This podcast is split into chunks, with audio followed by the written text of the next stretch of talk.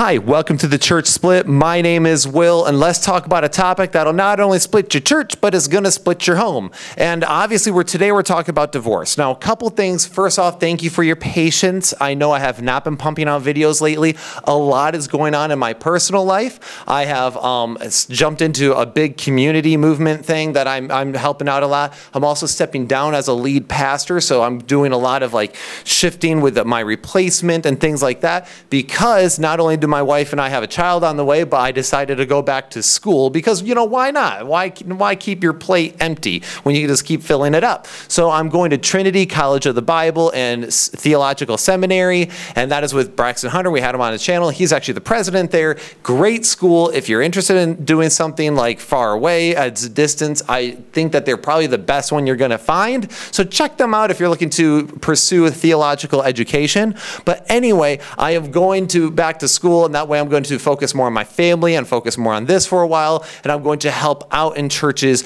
be more behind the scenes for a little bit, and more the Bible education area as opposed to the shepherding area. So, just so you guys know, I got a lot going on in my life, and I have been requested to cover this topic probably more than any other topic.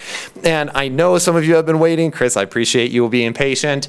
Um, and I've been wanting to, but the biggest thing, the reason why I've avoided this is it is a loaded topic. There's so many parts of the Bible I could jump to and just dig into, and then the cultural context of it. It is a loaded, loaded topic. So it's one of those things I decided that I would do this the way I'm going to approach. I've approached my alcohol video and other videos, which is I did an. I'm going to do an initial video, and if I choose to revisit the topic to get into more details, I can do that. However, I figured there's no way I could possibly cover everything I wanted to cover in a singular video video right now, but I could definitely cover the main parts, the parts that people are most concerned about. And then if you want to get in the nitty gritty, you can ask your questions in the comments, and then I could do a video later on in response to some of those questions. So, anyway, thank you so much for your patience. Uh, one of my biggest concerns about this video is I don't want people to abuse what's being said here. Uh, I was raised in a very different way eh, of thinking toward divorce. I was raised that basically divorce is always bad. And if you get divorced, you can't remarry ever.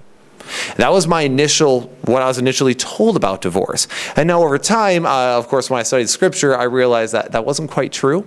But at the same time, I know that some people are always looking for an excuse to divorce their spouse because it's much easier to divorce their spouse than fix the issues at hand. So, first and foremost, I do not want you guys to abuse this, and I want you guys to pay very close attention to everything I'm about to say here, and then also what divorce is not constituted as. So, that being said, I just wanted to cover that because divorce is not something to be celebrated. It destroys people's hearts, spirits, it tears souls apart, it tears families apart, and it creates way more harm than good. And however, there are times where it might get complicated and you might have to. And sometimes it might be necessary even, but it doesn't mean it's something to be celebrated, and nor is it something that we should be going towards. So remember, God hates divorce. Everything leading up to it and the hurt that it creates afterwards, God hates divorce because in the NASB Bible, it says very clearly in Malachi 2:16, "For I hate divorce," says the Lord, the God of Israel, and and him who covers his garment with wrong, says the Lord of hosts. So take heed to your spirit that you do not deal treacherously. So, right here it says, right away, God hates divorce. Now, if you use an English Standard Bible, like I oftentimes resort to, you'll notice that your Malachi 2.16 says something different. And it says Malachi, it says Malachi 2.16, for the man who does not love his wife, but divorces her, says the Lord, the God of Israel, covers his garment with violence, says the Lord of hosts. So guard yourselves in your spirit and do not be faithless. So, and right here, uh, if you want to jump into this, we need to understand the fact that there is some differences in the Hebrew on how this works. Now, the original Hebrew says uh, more to the Hebrew text says for I or for God hates divorce. Okay, but right here um, and the other ones they might try to carry it more contextually or dynamically, which it says for the man who does not love his wife and divorces her covers his garment with violence. In other words, he's basically doing violence against himself and her for just going, you know what, I really just don't like you, go away. so to just divorce arbitrarily, God, even compares to violence here. So that's important to note. Also, uh, but here's what's funny is people t- oftentimes want to talk about divorce rates, right? Like, well, you know, the Christian divorce rates are the same as others. You know, one third of divorces are one third of marriages are going to end in divorce, and or there's that 50% myth of just this idea that Christians are divorced 50% of the time. Now, here's the thing: that if you just take people who go, "Well, I'm Christian," then you might be able to get to that bloated number. But the number is bloated because what we need to remember is what about actively professing Christians who are living and walking the walk? Well, according to Glenn T. Stanton in his The Christian Divorce Rate Myth at Crosswalk and in 2012 on March 20th, they published this that Christian marriages are act- that are actively living their faith are actually less likely to end in divorce. And I can say that as a testament myself. I know a lot of people who stayed married, who are married and who have been married for 30, 20, 30, 40 years who have stayed married because they actively live their faith. They're involved in their local church. They're constantly living out their covenant with each other. But many people who just simply profess to be Christians aren't actually living it. So, anyway. The other thing I want to talk about is obviously there's a lot of context I could try to build here. Um, I'm not going to cover all of that, but if you need information, more information now than before, I'm going to encourage you to go to Bible Thinker on on YouTube. Go check out Pastor Mike Winger. He has a three hour video covering the basics of divorce. Yeah, that's right. More than what you're going to see here. And then he also has a multiple follow ups where he's answering people's questions. Uh, then they're hour to hour and a half long videos. So go check him out if you need more information after this video, okay?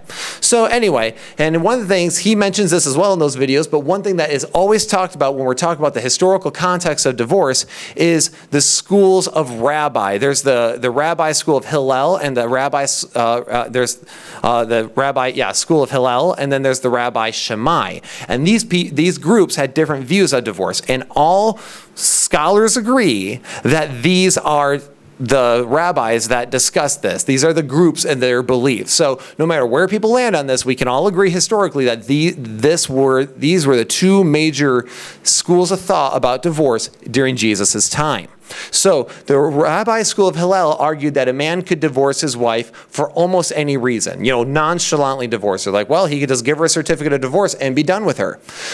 But the, the school of, of Shammai, on the other hand, argued that unfaithfulness on the part of the woman was the main basis for divorce. So if she was unfaithful and cheated on him, then that was the basis of divorce. So, and here's the thing, is that the Pharisees did try to ask Jesus this. Now, uh, many people are like, oh, this is him trying to trip them up. The Pharisees kind of get a bad rap more often than they should in Scripture. I'm not going to get into the cultural context here, but here's the thing. This was a hotly debated topic in the world of that time. So you had the Hillels versus those of Shammai, and they both had different perspectives on what constituted as divorce.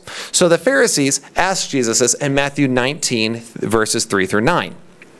And the Pharisees came up to him and tested him by asking, "It is lawful to divorce is it lawful to divorce one's wife for any cause?" So they're asking, "Hey, are you uh, with the school of Hillel?" Essentially. And he answered, Have you not read that he who created them from the beginning made them male and female, and said, Therefore, a man shall leave his father and his mother and hold fast to his wife, and the two shall become one flesh? So they are no longer two, but one flesh. What therefore God has joined together, let no man separate. So I'm going to stop here real fast. Notice here how he's saying, Hey, First, when they asked him, he goes, Whoa, hold on. Is it not written? He goes all the way back to Genesis chapter 3, and he starts building up on the creation thought it, that God's uh, goal for marriage was always one man with one woman for one life under one God and that the two shall become one flesh, and they should leave and cleave to each other. So before they, he even answers the question, he goes, okay, first off, we need to talk about the fact that God has instituted the fact that these people are to be together and not divorced, and that they should stick together. So he rebuilds context there. So he, in other words, he's already pushing against the Hill, the Hillites' view on this that eh, you can't just nonchalantly divorce people because hello, God said this at the very beginning. Anyway, moving on. He says, They said to him, Why then did Moses command one to give a certificate of divorce and to send her away? He said to them, Because of your hardness of heart, Moses allowed you to divorce your wives. But from the beginning, it was not so. And I say to you, whoever divorces his wife, except for sexual immorality, and marries another, commits adultery. So let's build some context here. What does that mean? So, he instantly pushes against the Hillite view. And he kind of more pushes himself with Shammai, right? If there's sexual immorality, then it constitutes a divorce. But however, he goes, it is not. It, from the beginning, it was not so. In other words, it was never God's intent that divorce should be a thing. However, what people oftentimes do and what they fell into here is they read into the fact that if it's in the Mosaic law, therefore it must be okay. And the thing is with that is we have to understand the is ought fallacy. Just because it is in there doesn't mean it ought, it ought to happen. See, there's uh, things that, for example, the, the it talks about you know uh, assaulting a pregnant woman. Just because it talks about assaulting a pregnant, pregnant woman doesn't mean that it should happen, that it ought to happen. Simply, if it does happen, if it is in there, if this is what's going to happen, that this should be the response. So basically, you know, it's the is ought. Just because there's a case law does not mean that it is completely saying it's okay for that law to happen. We have laws regarding murder and thievery, and we say that if you do these things, XYZ is going to happen. That does not mean that our law is okay with it, or that, you know, we say that we make a difference between first and second and third degree murder, right? First degree is premeditated and intent, and then second degree is, you know, it happened but without intent. Uh, you know, wasn't premeditated, I should say. So, with that being said, just because we go, well, if this happens, then you should do, you should get uh, prosecuted in this sort of way, it does not mean that it's suddenly okay at all cases. So many people do this when they read the, the Old Testament law. They go, well, see, it's okay with slavery, beating slaves here. No, it's saying that if someone does happen to beat a servant, then this is how the response should be. And plus, there's context there with slavery, and I'm not going to get into that today. But the point is here is that he's pointing out that just because it is doesn't mean it should have been. Just because it's in the Mosaic law doesn't mean that it's God's will that that always happens. There's this is ought fallacy that people need to take note when they're reading through it. So, anyway. Uh, then he also says in Matthew 5, 31 through 32, uh, he says, It was also said, Whoever divorces his wife, let him give her a certificate of divorce. But I say to you that everyone who divorces his wife, except on the ground of sexual immorality, this is the word porneia, makes her commit adultery. And whoever marries a divorced woman commits adultery. So, what first, there's something to consider. This is where people go, See, if you marry someone who's divorced, it's adultery. But this is not saying necessarily that. First off, I need to notice the fact that the word here for sexual immorality is porneia. And porneia, you might recognize, reminds you of pornography or porn. That is where we get this word. So also, we need to understand there's a difference between divorcing and putting away. A divorce meant there was a certificate of divorce, which meant that you were quite literally free of the marriage. It is no longer uh, a thing over your head. You are free to remarry. You are free to do these things. So if you look in these into the context here, if you got received a certificate of divorce, it meant that you were free of the marriage. However, being put away was a different thing entirely, because to be put away was meant to be to be such a major dishonor was meant to be because you disrespected something so terrible that you are now put away, which means you are not free from the marriage, is going to loom over you, but you're not free to remarry, but you're also kicked out. This, these were big differences in the context of ancient Israel and how some of these things worked. So, anyway, the idea of the divorce certificate was also to protect the women from being taken advantage of. So, which was to say the fact that he could no longer rule over her or put harm to her. And that's why he even says that, hey, you know, if the, except for the fact of sexual immorality, then she commits adultery, and it's because of the hardness of the heart. So it's important to note here that it is the hardness of our hearts, is our sinful nature that has made divorce even a thing in the first place. Because again, to quote Christ, in the beginning it was not so. So anyway. So the idea of the divorce certificate was actually to protect women from being taken uh, taken advantage of by men. It was to release them from his his uh, power, from his care, and to completely make her free of it. And then he also says that it was for sexual immorality, porneia, right? In Leviticus 20, 10 through 11, 10 through 10 through 21, it gives you the full breakdown of what sexual immorality is. It involves um, anything with uh, sexual um, adultery with another man's wife or with another man's husband. Uh, it also means any type of homosexual relationship. It also means any bestiality, like sex with an animal. It also means her husband, uh, her or her husband has sex maybe with a relative or vice versa, or that her husband no longer wishes to be married to her because of her Christian faith. These are basically the reasons reasons that someone can get a, a divorce. We're going to talk about that last one here in a second. So it's important to under, understand the fact that Jesus makes one one exception, which is sexual morality. Now, granted, this causes some major issues because technically to make to lust after a woman is to commit adultery in your heart, which also means that pornography itself could actually constitute technically under the guise of sexual morality, which means if someone has a pornography addiction, it's causing such issues in marriage that technically speaking, that person is most likely able, according to Christ, be able to remove themselves from the marriage. And notice this again, be given a certificate of divorce means that they are free of the marriage, which means that they are free to remarry. Now, 1 Corinthians 7 12 through 16, we see Paul builds another exception here. And he goes, To the rest I say, I, not the Lord, so he's making an exception. You're going, hey, this is my wisdom here. God didn't give this to me, but I am going to make a clarification here. And that's the thing. When Paul tries to, sorry, I know I just pulled up the verse, now it's down.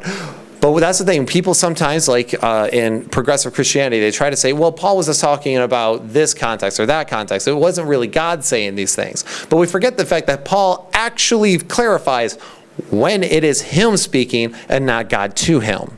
So make that clear. So anyway, 1 Corinthians 7, verse 12. To the rest I say, I, not the Lord, that if any brother has a wife who is an unbeliever and she consents to live with him, he should not divorce her. If any woman has a husband who is an unbeliever and he consents to live with her, she should not divorce him. For the unbelieving husband is made holy because of his wife, and the unbelieving wife is made holy because of her husband. Otherwise, your children would be unclean. But as it is, they are holy. But if the unbelieving partner separates, let it be so. In such such cases the brother or sister is not enslaved. God has called you to peace. How do you know how do you know wife whether you're you will save your husband or how do you know husband whether you will save your wife? So he makes this clear right here that hey, if you get saved, and your spouse is not, and you are a recent convert, stay with them. He's saying, This is me, not the Lord saying this. But hey, how do you not know that if you that you're not your relationship won't get them saved? So he's saying being a godly influence in your home. So, and I'm just going to say that I would usually consent to follow the apostles' commands. They are wise, obviously. They have direct revelation from God. So I think that there is some major value here. But also, notice how he does say if the unbelieving partner wants to live as an unbeliever and wants to separate from the Christian, then he says, let it be so. In such cases, the brother or sister is not enslaved to the marriage. In other words, they're free from it. In other words, they are free to remarry. You cannot be enslaved to something yet have that same thing held over your head. That makes no sense. So this idea that I was taught in very fundamentalist Baptist world, and maybe you've been taught this, that if you marry always somebody who is if you marry someone who has been married before, then you're committing adultery because of what Jesus said before when he says, hey, um, to uh, oh yeah, whoever marries a divorced woman commits adultery. They're taking it out of context here because he just said on the grounds of sexual immorality, it makes her commit adultery, and whoever marries a divorced woman commits adultery. In other words, someone who, if she was divorced because she committed infidelity in her marriage and that means he can divorce her. But because she committed the infidelity, if somebody married her because she was the one who caused the divorce, then that person is the one committing adultery because he's with someone who was wrongfully divorced, okay? Who was on the, op- the wrong end of the divorce. So, in other words, that he is free from it, but not her so much. She is still going to be held accountable to it. That is where this comes from. But people oftentimes misconstrue this idea, hence why we're having this conversation. So, anyway, they are free from the marriage if the person chooses to abandon them on the grounds of their faith. So abandonment is also added to this. So if I had just left my wife, she is no longer bound to me because I left her. Therefore, who you know, there's this happens all the time where a man or a woman will leave their spouse, and that's abandonment. And we hear these topic these things happen all the time. If that happens, that person's free from the marriage because it was not them who initiated it. They were abandoned. Now, of course, the inevitable question comes up about physical abuse. Obviously, sexual abuse is included into this. So, unfortunately, the Bible doesn't have a clear cut verse on this particular topic primarily because to do such a thing in ancient Israel, to batter one's wife, so to speak, would actually be a major issue and could actually be brought forth uh, on some serious punishment grounds. Because violence toward their family members, beating family members, was considered made uh, dishonorable and actually would be something that would be demasculating. Like you are you because your job was to be the guardian and protector and administrator of your home, and you are breaking that by acting so violent toward them. So anyway, um, so that's why you don't really see that because it's like, of course, this is almost obvious. So rabbis have also discussed it for eons straight. You can see so many, find so many different writings and different views on this, but basically, and you can look at this in, starting at the seventh century. There's some very strong writings about this, going back and forth. To just ruthlessly beat someone would be considered doing a great violence and is unacceptable in ancient Israel. So, what does this mean for divorce? Well, first off, we need to understand that cruelty, for the sake of cruelty, was always condemned by the Jewish law because the Jewish law was actually very merciful, especially when you compare it to some of the laws around it, uh, around the other cultures in the area. But we are to live loving and kind as Christians because, as, after all, Jesus said that we will be known by our fruits. Galatians 5 22 through 23 very clearly lays out what these fruits are. He says, But the fruit of the Spirit is love joy, peace, patience, kindness, goodness, faithfulness, gentleness, self control. Against such things there is no law. And those who belong to Christ Jesus have crucified the flesh with its passions and desires. So, in other words, he's going, hey, these things here, against such there is no law. In other words, these things are fully permissible and ought to be encouraged because the fruit of the Holy Spirit within me, the evidence of it in my life, is going to be those things. So, if I am a Christian, I'm saved by grace, and I'm imbued with the Holy Spirit, then then I will have, I should be ebbing with love, joy, peace, patience, kindness, goodness, faithfulness, gentleness, self control, all these things. You can't have those things and batter children and beat women. You just can't. They are completely juxtaposed to each other. So someone can't sit there and be beating this woman and say, Well, I still have the Holy Spirit in me. Oh, I beat children. Well, I still have the Holy Spirit in me. Well, no, because you are actually showing the fact that you have none of it. So, we are also told as Christians to live respectfully and honorably. 1 Peter 3 7 says, Likewise, husbands, live with your wives in an understanding way. Beating them is not understanding. Showing honor to the woman as the weaker vessel, since they are heirs with you of the grace of life, so that your prayers may not be hindered. In other words, treat her with honor and respect. And he says, as the weaker vessel. I know all the feminists start screeching at this part, but bottom line is, women, men have 40% more upper body strength than you. If he chooses to start beating you, uh, you are technically by science, the weaker vessel. You're not going to usually stand a chance against a man who decides to just start overpowering and beating you. So therefore, we as men, as the stronger vessel, we are commanded to treat you with honor and respect and not to, to oppress you with our, our strength and our overpowering, our overpowering abilities. In fact, Hebrews 5:25, you've heard me quote this before on the channel, husbands love your wives as Christ loved the church and gave himself up for her. Do you know what Christ did? He he died for us. He didn't beat us into submission.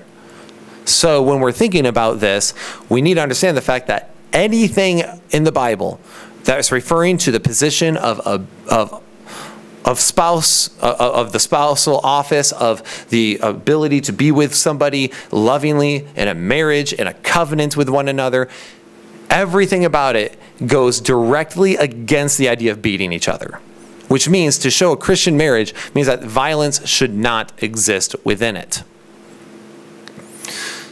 because the bottom line is you can't honor each other, you can't be respectful of one another, you can't love each other as Christ loved the church and all that. You can't do any of these things if you're attacking her. Also, the Bible makes very clear that we are not to be beating our children ruthlessly and bringing them with wrath and vengeance. Ephesians 6 4 says, Fathers, do not provoke your children to anger, but bring them up in discipline and instruction of the Lord. So, and that's the thing is, many fathers confuse this idea of being a masculine disciplinarian as I'm going to provoke my child to anger. No, he says, no, no, bring them in dis- discipline and instruction of the Lord. There's a certain amount of controlled wisdom there in how you're teaching your child. Now, granted, this is different than physically disciplining your child. Like spanking your child is very different than abusing them. You know, Proverbs 22 15 talks about the rod of correction. So, guys, remember, there is a difference there whether or not you're beating your child senselessly or giving them a corrective spanking. Big difference. Anyway, also, we need to re- note the fact that violent men are disqualified from church leadership. They're not allowed to. In 1 Timothy chapter 3, it makes very clear that I, as a pastor, am not to be a, a, a violent man, a striker, or a brawler, as it mentions. So, um, being struck, you know, I, Paul, so here's the thing. We are told, and Paul insists, that elder candidates be genuinely born again, right? So we as Christian leaders ought to be obviously born again and the fruit ought to be evidenced in our lives. So I need to show the fact that the fruits of the Spirit exist in my life in order for me to lead the church. So that means by various different things that the evidence needs to be showing that I do have my faith and trust in Jesus. I need to reflect his image. And so this means to state the obvious that saved and sanctified men don't abuse wives, right? Or children. If you're truly saved by the grace of Christ, then you don't abuse your wives. Therefore, physical abuse is a sin and always has been a sin. And it disqualifies a person from not just church leadership, but it also disqualifies a person from being a lawful citizen because we know that this is actually breaking the law. And in Romans 13, we know that the authorities are given to enforce the law. So if you are being abused, you need to call the police and enforce the law. It is not okay. This idea of a woman submitting to her husband, even if she's being abused, is absurd because we, she is first called to honor God in all things, and she can't do and she's supposed to follow him. And if you are completely disqualifying your office as a man, I, I know I say man here a lot. I know women can abuse men too, but just saying, I definitely know men have been physically abusive in the past. So I'm making sure I mention this strongly here. But we should also, so we should make sure that this is something that is not dealt with. Now, this is where things get complicated as to how divorce works in an abusive situation. So, if you've been taught that if a woman is abused, she ought to just leave her husband but not divorce him, I'm going to actually say, I'm going to push back on that. I'm going to say that she is actually able to divorce her husband, and here's why. Now, bear with me, this is where things get complicated, where we need to refer to all the morals that we've talked about before. First off, we know that to, even to commit sexual immorality in your marriage constitutes a divorce. We also know that abandonment or somebody wanting to throw you out simply because of your faith means that you are able to divorce. Now, what about now abuse? Physical abuse seems like it's right on par with abandonment, right? These seem like they're pretty logical uh, abuse situations. Now, here's the thing: if he is abusing her, or if he, she is abusing him. This person is clearly showing that they have zero fruits of the Spirit because they are not exemplifying any of them. And the fruits of the Spirit is how we can confirm, it's how we can know that someone is truly a Christian. It's how we affirm their profession of faith, is simply by their fruits. So she should. So this means that not only should the police be called, but this person needs to be brought before the church. The abuser needs to be brought before the church. Uh, we, the, Matthew 18 ought to be very much followed here. Obviously, the person being abused should be telling them, don't abuse me. And obviously, witnesses should come and correct this individual. And if they do not change and repent, it ought to be brought before the church. And what does it say if they're unrepentant? They ought to be excommunicated. They ought to be kicked out. They ought to be treated like a publican, also known as a, an unbelieving politician. So Matthew 18 makes clear that if a person is unrepentant, they are to be considered this, this politician, a corrupt unbeliever, if you will, which means that the church would not be able to bear witness of any fruits either, right? Which means they could no longer affirm his belief which means he would no longer be considered by the church a believer. This person clearly isn't exemplifying it in his spirit. So this means that she or he would fall into what Paul stated previously about being married with someone who is not a believer. I know these are strong statements here. These are strong words because people are uncomfortable with the fact that me saying that if you are beating somebody and are unrepentant of a violent attack, then you are not a believer. People go, whoa, whoa, whoa, whoa, that's not okay. You can't do that. Well, I encourage you to watch my Can a Christian Judge video. Is it, you know, judge not lest ye be judged. Check out that video. We are commanded to judge righteously. So I am commanded to go, this is what's right, this is what's wrong. These are the evidence of the spirit, these are the evidences of the flesh. And if you read the evidences of the flesh, a, a wife abuser, a husband abuser, a child abuser goes under that of the flesh and not of the spirit. Which means the church has to condemn such fleshly behavior, such horrible behavior. This means that she would fall unto being married with an unbeliever, and if he is an unbeliever and therefore despises the faith, and therefore by showing violence, um, she is actually would be able to divorce if you just make these connections. See, and I feel like that's the thing. The Bible makes the Bible might not get into every little detail, but he it leaves enough there for you to be able to make easy conclusions. Go, okay, well, these are evidences of the spirit, these are evidences of the flesh. She's with somebody who's clearly showing her the evidences of the flesh by physically harming her and bringing her children to harm, then she is she is morally obligated to get out of there for the protection of her children because parents are called to protect their child or to protect you know not not they are, we are told to love each other as we love ourselves. And therefore if she wouldn't want somebody to be in an abusive situation she needs to remove herself from the abusive situation or himself from the abusive situation. That way all things can stand in balance with each other because you cannot expect somebody to constantly be getting their you know their butt handed to them by their spouse just under some weird guise of that god hates divorce therefore you shouldn't do it. Of course, God hates divorce, but God also hates abuse. He hates reckless violence. He hates these things equally too. So we should not be sitting there holding these things in, in some sort of weird tension with each other. So notice also the language that Paul said they would be free from the marriage. So if she leaves or he leaves due to abuse, then therefore they would be free of the marriage because that person has outright abandoned their marital covenant. You know, people are going to make mistakes. And that's why I'm saying do not abuse what I'm saying in this video because people are going to make mistakes. That does not mean that suddenly they are always showing the spirit of the flesh because repentance is in their mistakes happen. But somebody who's living in that way, living abusively, is clearly not living in the spirit. So there's a difference there of simply falling and making a mistake versus somebody who is indulging the spirit, uh, indulging the, the flesh.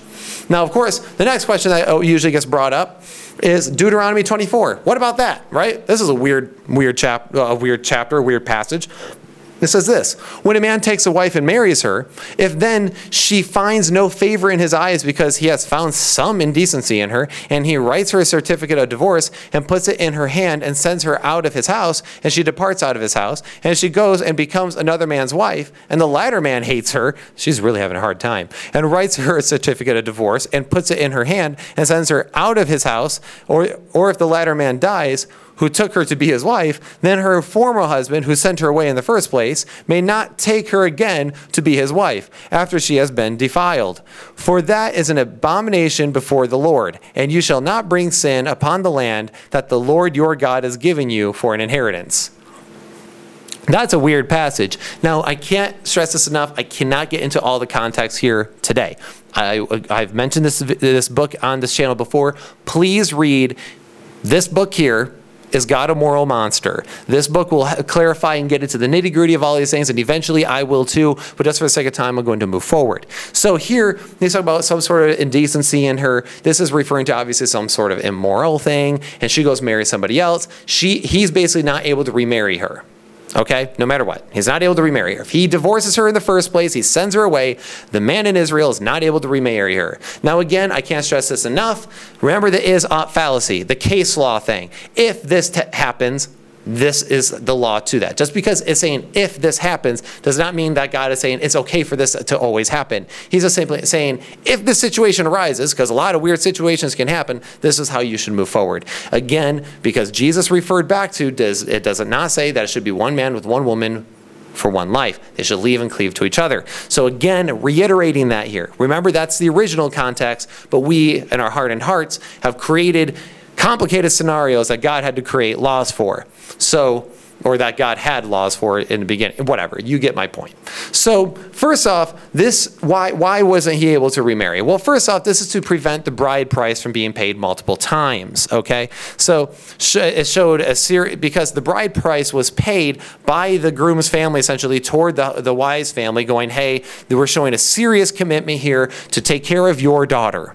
And as she returned, then if she returned, then multiple bride prices would be being paid to the same person. This would be considered dishonorable and an abomination and taking advantage of someone's family. Also, this prevents the man from simply taking advantage of her because she has nowhere else to go. For her to be like, "Oh my goodness, this just happened," instead of returning to her family, that he w- she would return to the man who originally put her away to begin with. This is to actually protect the woman from being taken advantage of. Okay. So people need to understand the fact when they're reading this, like this sounds super misogynistic, is, is no. this is directly intended to protect her. And this is directly intended to protect the man as well from being taken advantage of. So basically, he's saying, hey, and then he says, hey, do not bring sin upon the land that the Lord your God has given you as an inheritance. So, in other words, don't bring all that baggage back into your home. Don't do it. don't do it. Stay separate. You are free from the marriage and you're not allowed to return. That was what he was saying in ancient Israel.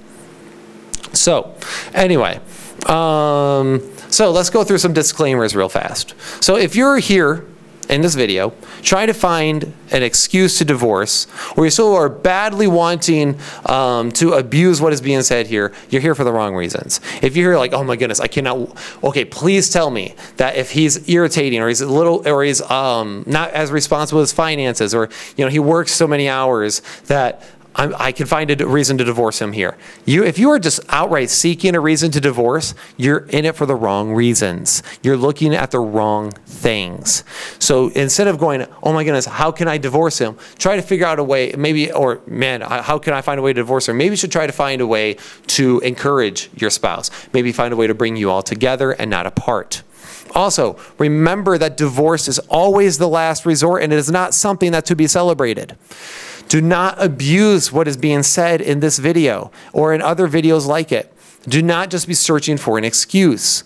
Because bottom line is someone being annoying is not a reason for divorce. Being bored of the person is not a reason for divorce. They've get, them gaining weight over time is not a reason for divorce. Them not being as young as hot as they used to be is not a reason for divorce. Finances is not a reason for divorce. Most reasons for divorce are straight up bad and unbiblical. This whole idea of, oh, I, I just don't feel the same about them before as I used to. Yeah, you're not supposed to. If you feel the same way, and your marriage hasn't matured or changed at all over years, then you're doing it wrong. Your marriage will change, your relationship will change, but it doesn't mean that you should not stay married. Also, most people divorce for reasons that could actually be fixed as long as perspectives were put in check and biblical roles in marriage were followed. So, if you are struggling through a divorce, maybe you should seek counseling.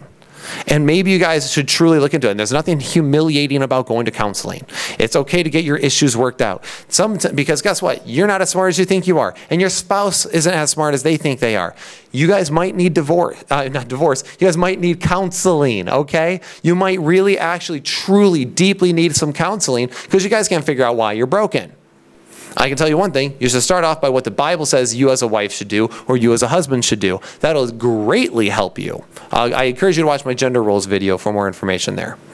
Sadly, many people marry for the wrong reasons as well.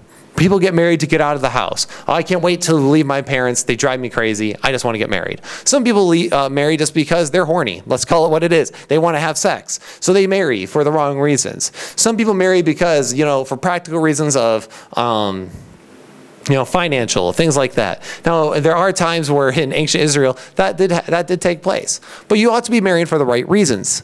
You are committing into a holy covenant with a person under God. So marry for the right reasons. Marry because you truly love the person and are committed to that person.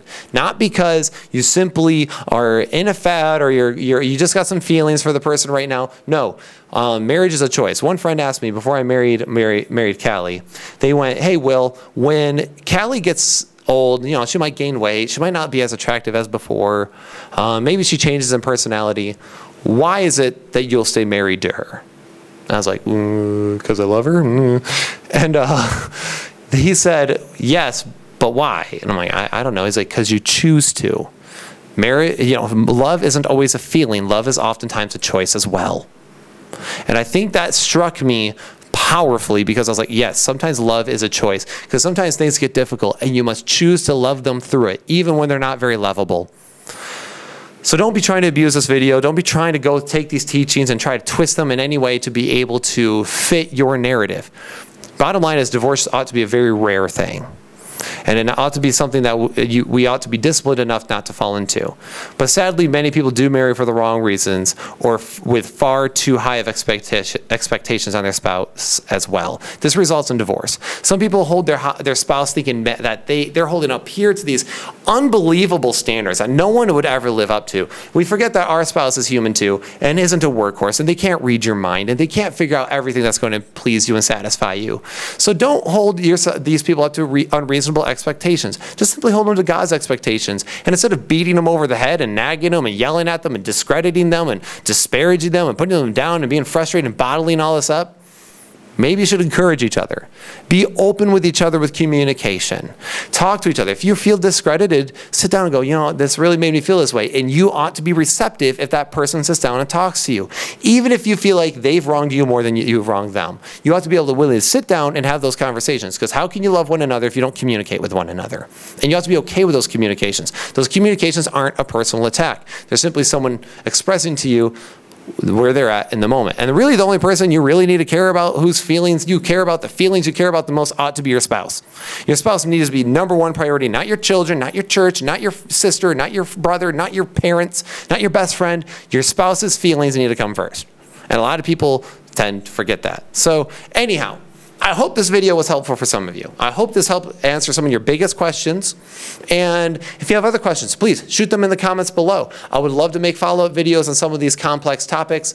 Uh, and if you have any of those, please answer, ask the questions. I'll do my best to answer them in the comments or doing a video on them.